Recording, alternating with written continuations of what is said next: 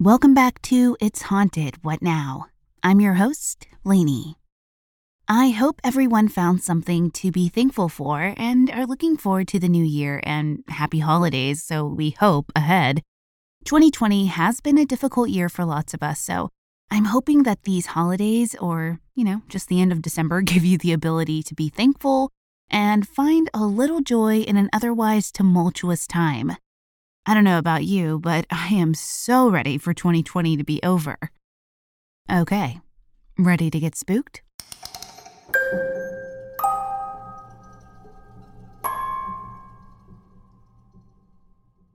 Our first story comes from Cube, who found their late-night YouTube binge session interrupted by an unknown creature squeal right outside their house.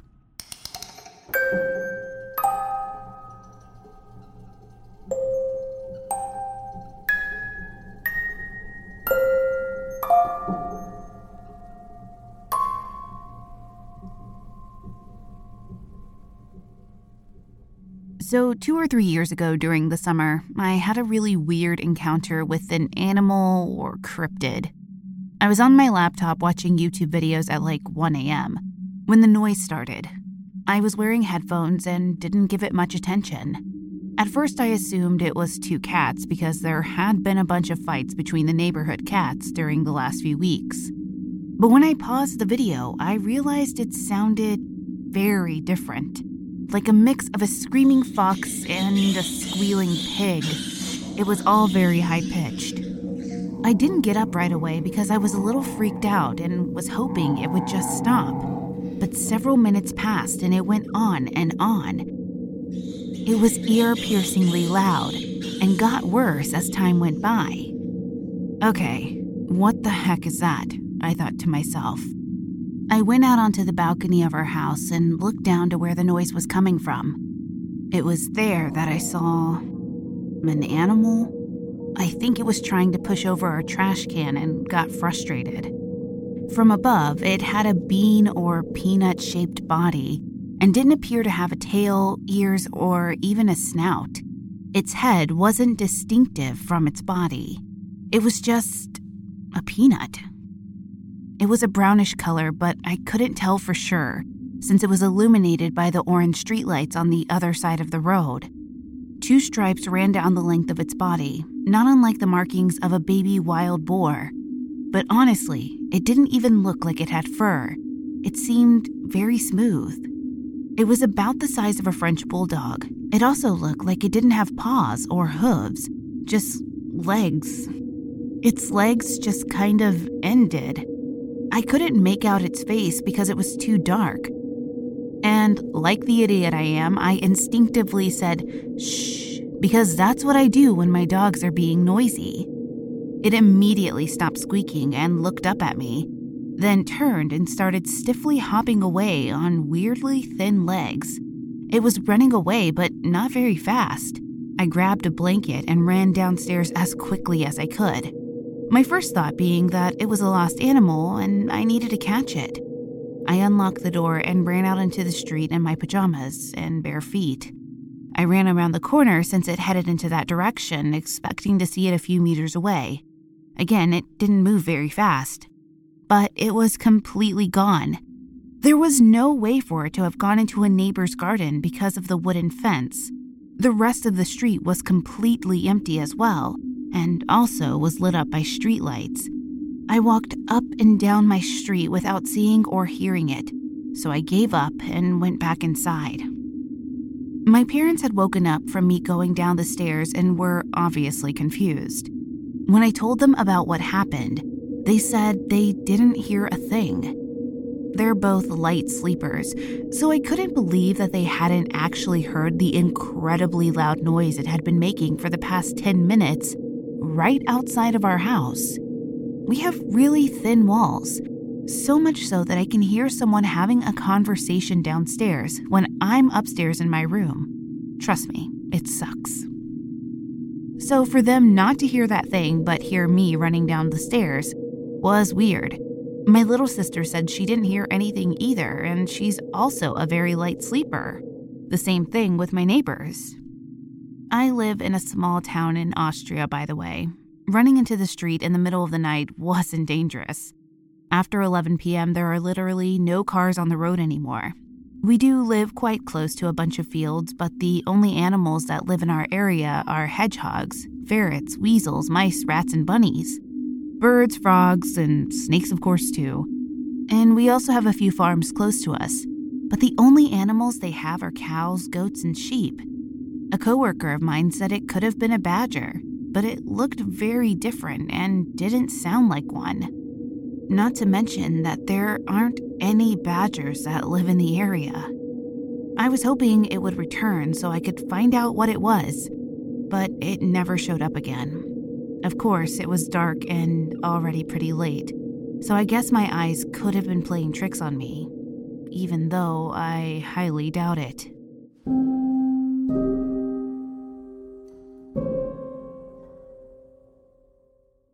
Allow me to just say, Cube, you are a lot braver than I am.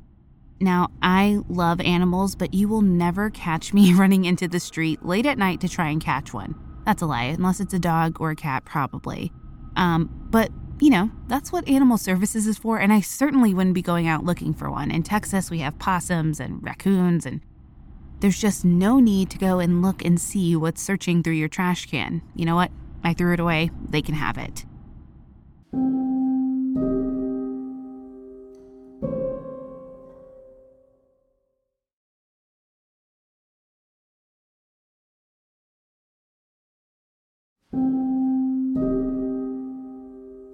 Now, our next story comes from I'm Nothing But Stardust, whose own large family moved to an old house who already seemed to be occupied by a group of its own.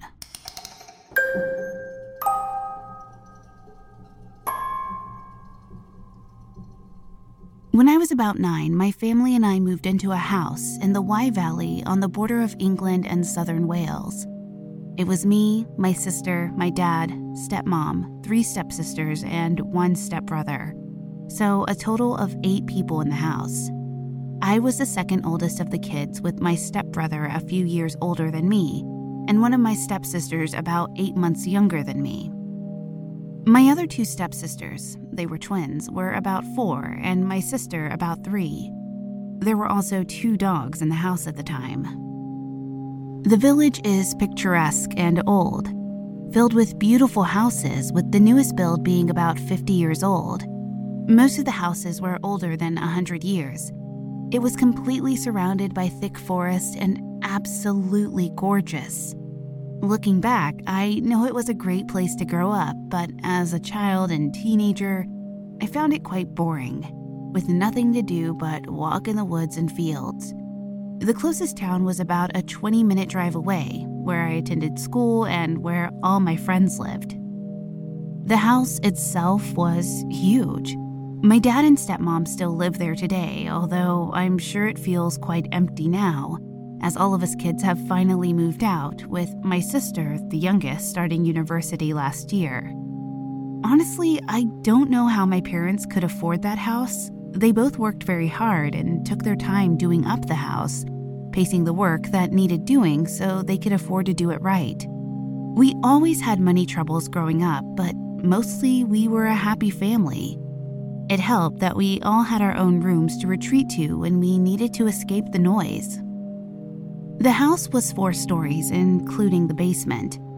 It was built on an incline, so the basement was actually only about half fully underground, and had doors and windows at garden level. The house was very old. The basement was from the Georgian era, so about 300-ish years old, and was the first part of the house to be built. The other floors of the house were built on top of this, and I'm not 100% sure how old they are, but I know that the house was finished about 200 years ago. When we first moved in, the top floors of the house weren't even livable. They had to be redone, and so for the first few months, it was a flurry of builders and plasterers in the house. The house was previously owned by an old couple that for many years had lived exclusively on the ground floor of the house, so as you can imagine, it was quite a task to get it up to a safe standard for small children to be around. After a year living in the house, it had finally reached a level where most rooms were done and fully painted. I remember that my dad and stepmom slept in the living room for a few months, maybe longer, and even when they had moved into their proper bedroom, they left it until last before properly decorating it. It's still a beautiful house. My parents had chosen to leave a lot of the old and original features and tried wherever they could to decorate in keeping with the age and period in which the house was built. I have many happy memories of family meals around our long kitchen table, Christmas gathered in the living room opening presents around a fire. It was a good place to grow up. It really was. Because they wanted to leave the original features in wherever they could, a lot of the walls and floors were left unchanged. I tell you this so you understand that if you are in a room above or below, you can hear snippets of muffled conversation or music.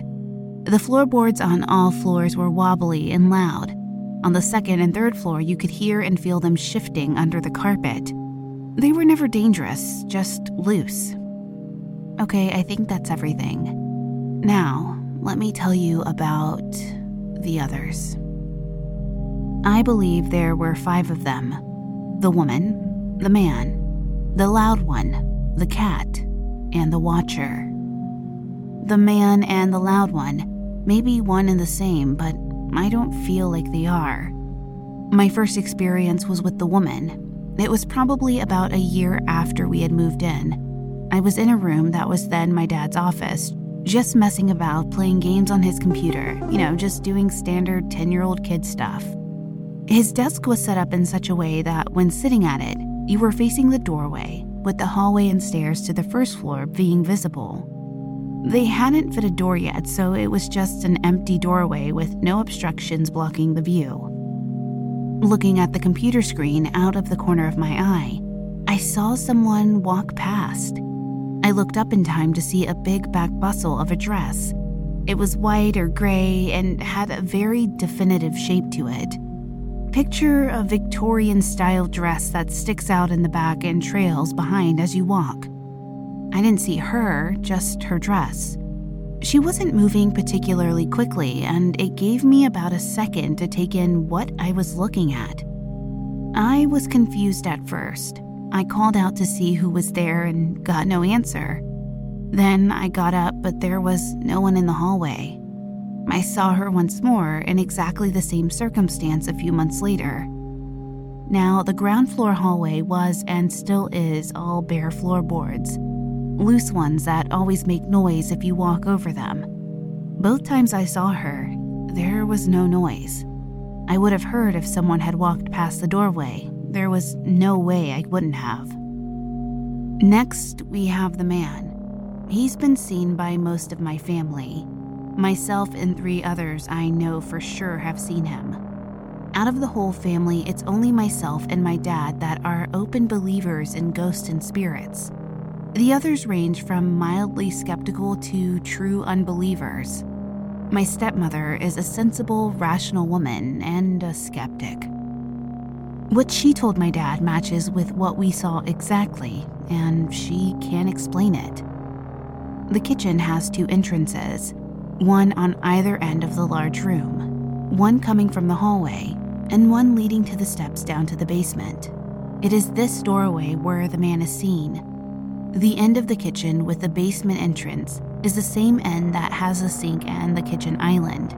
Working at the island, the doorway is to your left, and at the sink the doorway is on your right. I've been standing at both when I experienced the man.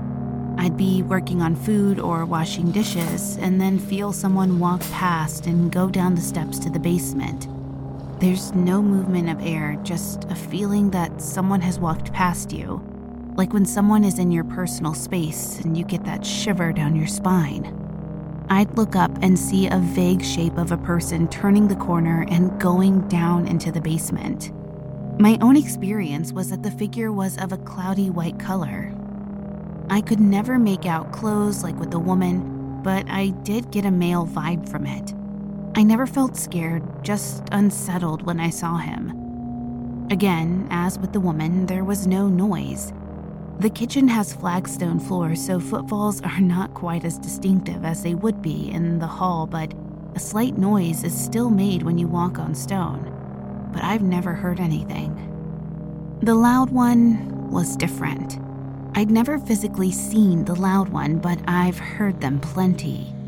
Mostly walking on the floorboards at a relatively fast pace, so it was quite distinctive. Whenever I went to investigate the noise, there was never anyone there. Quite often, when I was alone in the house, I heard them in the middle of the day. Once myself and my oldest stepsister were alone in the house. I think we must have been about 13 or 14, and we were in the basement watching some TV, and we honestly thought someone had broken into the house, as we could hear someone walking in the hallway above us. Being young, we were both quite scared, but the footsteps just stopped after about 5 minutes, and when we both went up together to look, there was nothing, and the front door was closed. This was all in the middle of the day. When I was older and dog-sitting with my boyfriend, we both heard the sound of footsteps pacing the bare floorboards above us. He said he'd also heard it when he was in the house alone. One time in the basement bathroom, I heard the heavy clunk of the basement door open and close, and footsteps walking through the basement. I called out to let them know someone was in the bathroom, as there is just a heavy curtain covering the doorway with no door, but I never got a reply. I didn't hear anyone walk up the basement steps, but when I left the bathroom, I found no one in the basement. That encounter freaked me out. I know I had definitely heard the sound of the door open and close, and footsteps, and there was absolutely no one in the basement. It is because of the amount of noise made by the loud one that I believe it is a separate entity from the others. As in every encounter I have had with both the man and the woman, they have been silent. It's also worth mentioning that there is a small river running through the property. I know that some people believe running water can lend strength to spirits. Also, the physical stone masonry that makes up the walls of the property is still intact, and several items had been found in the garden during the renovations, which had been brought into the house. Some china pottery, old metal nails, and even an intact clay pipe with a picture on the side. I don't know if any of this contributes to the events and hauntings, but I thought it was worth mentioning. Now, the cat is exactly what it seems, a ghost cat, but only its back half is ever seen, a black and white tail curling around a chair or under the kitchen table. I know my dad has seen the cat, but as far as I know, we are the only two that have seen it. At first, I believed it was one of the dogs, as one of them was black and white. But whenever you would check under the table or behind the chair, you would find that it had disappeared. We'd then find out that the dogs weren't even in the room. It was my dad that first pointed out the fact that the tail we were seeing was much more like a cat than a dog. It would curl the way a cat does rather than staying straight like a dog. All of these entities, with perhaps the exception of the loud one, I believe to be residual. The fact that they were always and only seen and sensed in the same place moving in the same direction, I feel lends to this theory. Each one of these seemed to visit the house less regularly once the house was getting fixed up and into better shape, like they were happy their old home was loved and lived in again. This cannot be said for the Watcher. I don't know if anyone else had experience with this being. It was by far the most frequent experience I felt in the house and the most negative. It was always at night, always in my room. I do not experience, nor have I ever experienced sleep paralysis. I was always awake and aware when it would happen. It would start when I would switch the light off to go to bed. I'd know immediately if it was going to be one of those nights.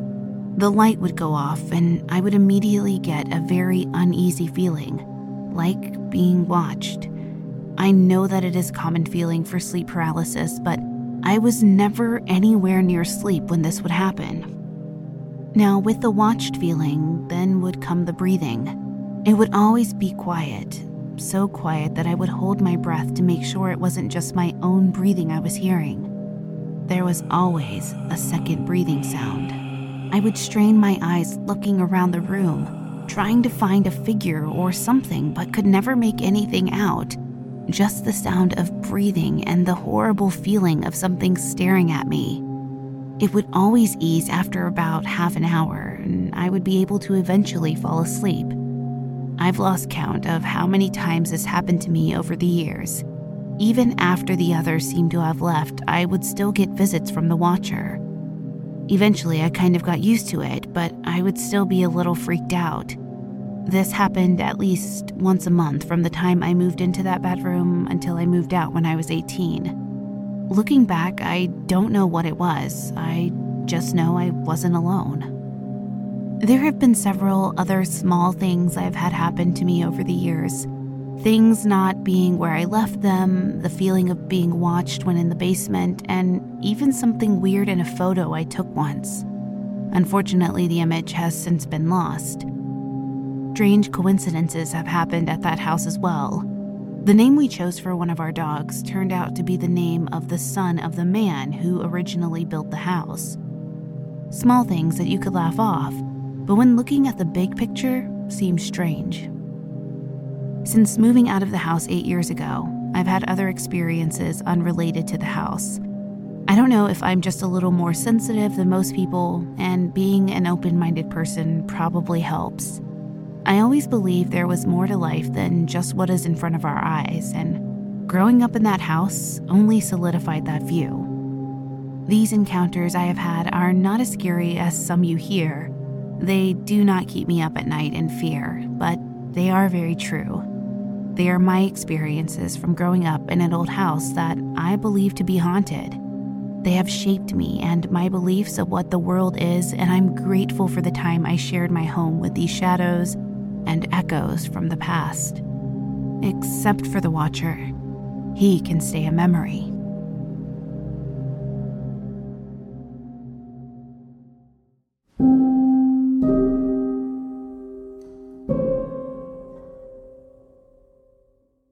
Okay, so I got chills recording that.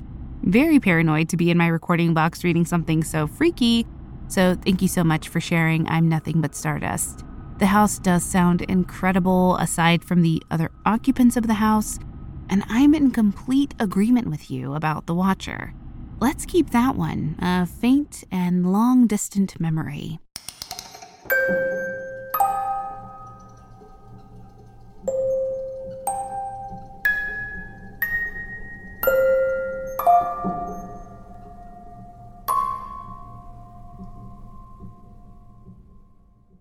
Our last story comes from Sunspot System, who warns us of the danger some childhood games can potentially get us in.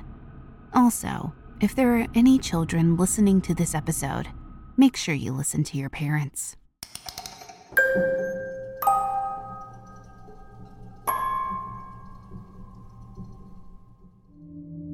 In my house, we have a family rule not to mess with mirrors.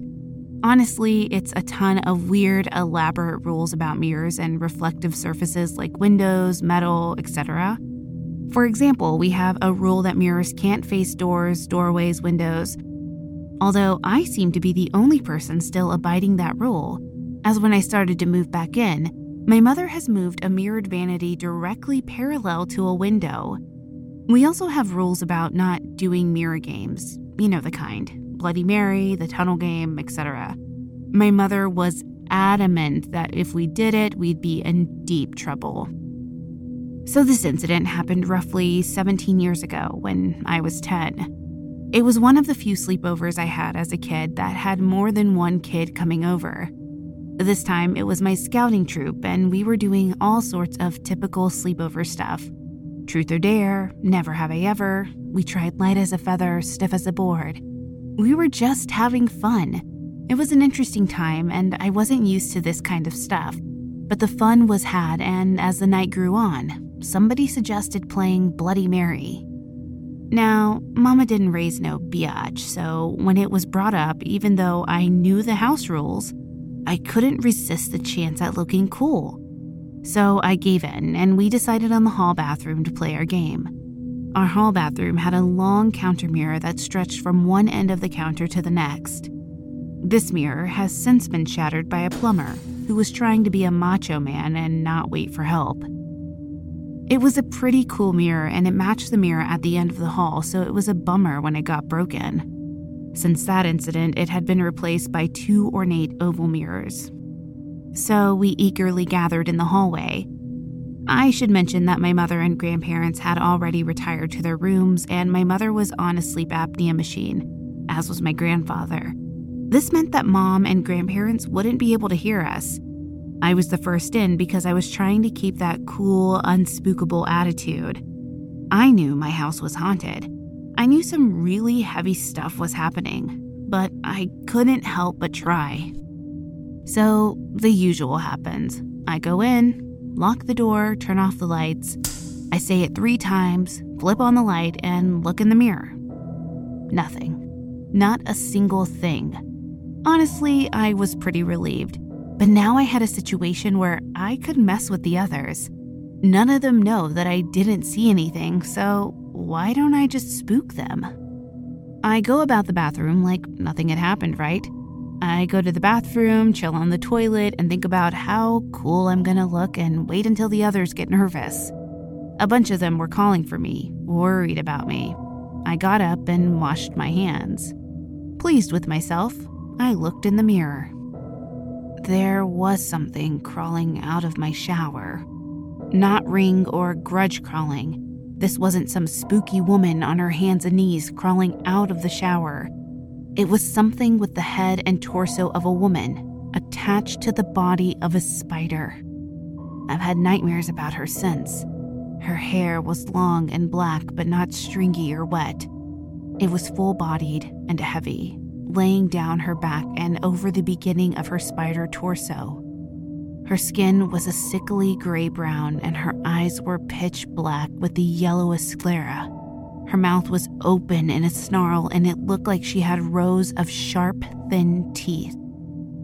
Her spider half was black, fuzzy, and large, about the size of an average adult on its own. And she was crawling right towards me. I screamed. I've had the most shrill, awful scream since I was really little. The neighbors called my mom to make sure the family was okay type of scream. Panicked, I rushed to the door, and I couldn't get it to unlock. I couldn't get the lock to move at all. I could hear it tapping towards me. It seemed to lumber with its huge frame. I kept crying and screaming, but the door wouldn't budge. Then the thing grabbed my freaking hand. I can still remember the cold, clammy feel of its hand and the way it made my blood run ice cold. That's when the door lock finally worked. I felt a huge wave of relief as I swung the door open and told the others to run. Of course, they didn't need to be convinced. Their friend was running and crying and screaming, and they were just a bunch of kids. But we didn't get far before my mother yelled and we all froze. One of the kids had stayed back to see what the heck was going on. A more level-headed kid who thought I was BSing. When I blubbered out what I had seen, I was told by my mother, who investigated, and the kid who had hung back, that there was nothing behind me when I ran.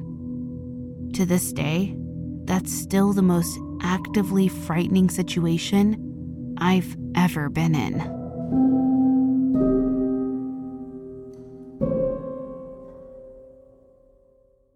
Okay, well, that's fun thinking about a spider person coming at me.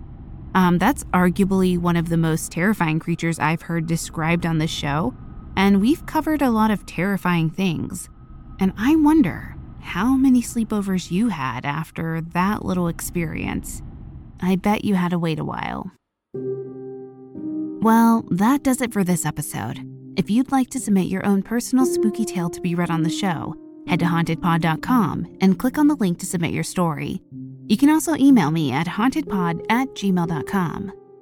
Thank you for listening. If you enjoyed this episode, please leave a positively spooky review on Apple Podcasts or your podcast player of choice. It really does help.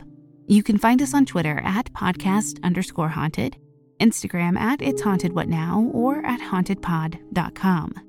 Production assistance was provided by Aaliyah Lopez. Audio engineering and music production was provided by Chez at Gray Multimedia. Until next time. Did you hear that?